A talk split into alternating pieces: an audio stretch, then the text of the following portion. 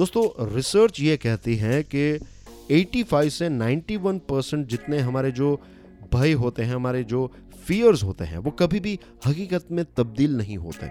ये हमारे दिमाग के द्वारा क्रिएट किए गए फियर्स हैं।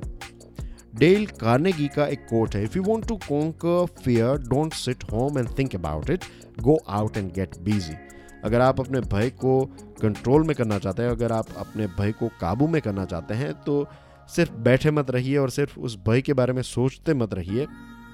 आगे बढ़िए, अपने आप को बिज़ी रखिए, उस पर्टिकुलर चीज़ के ऊपर काम कीजिए एंड यू विल फाइंड के आपके जो भय हैं, वो आप कॉन्कर कर लेंगे। उनके ऊपर आप एक नियंत्रण जो है वो पालेंगे तो 85-91 परसेंट जितने हमारे फियर्स अगर दिमाग के द्वारा जनरेटेड फियर्स हैं तो बाकी के जो 9 से 15 परसेंट जितने जो फियर्स हैं वो शायद वो शायद रियलिटी में हमें देखने को मिले।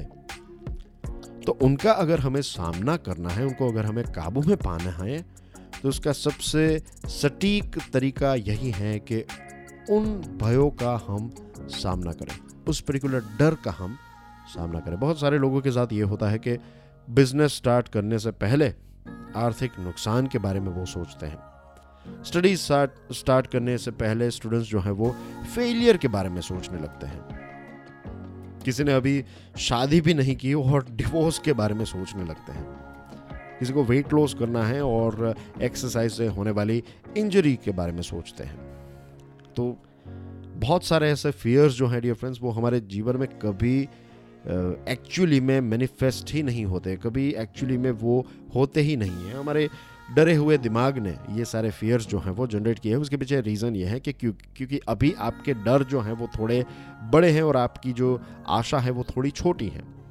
धीरे धीरे जैसे आप काम करते जाएँगे तो आपके डर जो हैं वो धीरे धीरे छोटे होते जाएँगे और आपकी आशा जो है, आपका कॉन्फिडेंस जो है वो धीरे धीरे और ज़्यादा बड़ा होता जाएगा और एक ऐसा दिन भी आएगा जब भय जो है वो आपके जीवन में शायद होगा ही नहीं, क्योंकि अब आपका विश्वास, अब आपकी आस्था, अब आपकी आशा, अब आपका कॉन्फिडेंस जो है, वो बहुत बहुत बहुत बड़ा हो गया है। So if you want to conquer fear don't sit home and think about it go out and get busy Dale Carnegie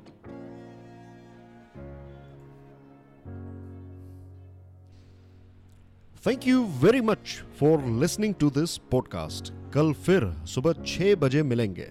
तब तक के लिए जय हिंद।